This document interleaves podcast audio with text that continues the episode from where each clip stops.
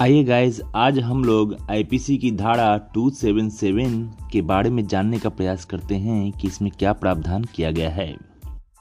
Hello guys मेरा नाम है सुंदरम और आज मैं प्रस्तुत हुआ हूँ आईपीसी की धारा 277 की जानकारी को लेकर।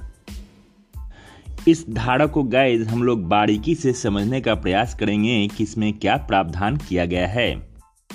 अक्सर गाइज़ हम लोग गाँव कस्बा वगैरह में देखते हैं कि पानी को जमा करने के लिए जल स्रोत होता है या फिर जलाशय होता है, जिसमें कि पीने का पानी जमा किया जाता है।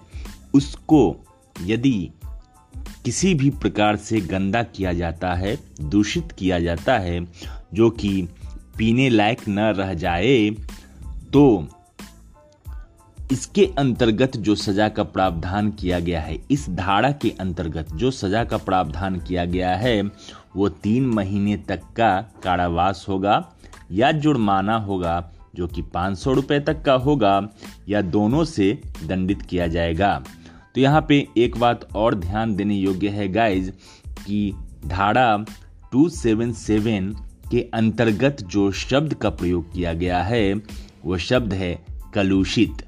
कलुषित का अर्थ हुआ गाइज़ यहाँ पे गंदा करना, दूषित करना एक और शब्द का यहाँ प्रयोग किया गया है, जो कि भ्रष्ट है।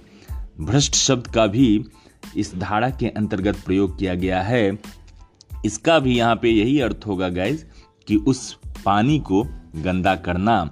तो जो कोई उस पानी को गंदा करेगा, वो इसी धारा के अंतर्गत कारावास से जिसकी अवधि तीन महीने तक का हो सकेगा या जुर्माने से जो कि पाँच सौ रुपये तक का होगा या दोनों से दंडित किया जाएगा।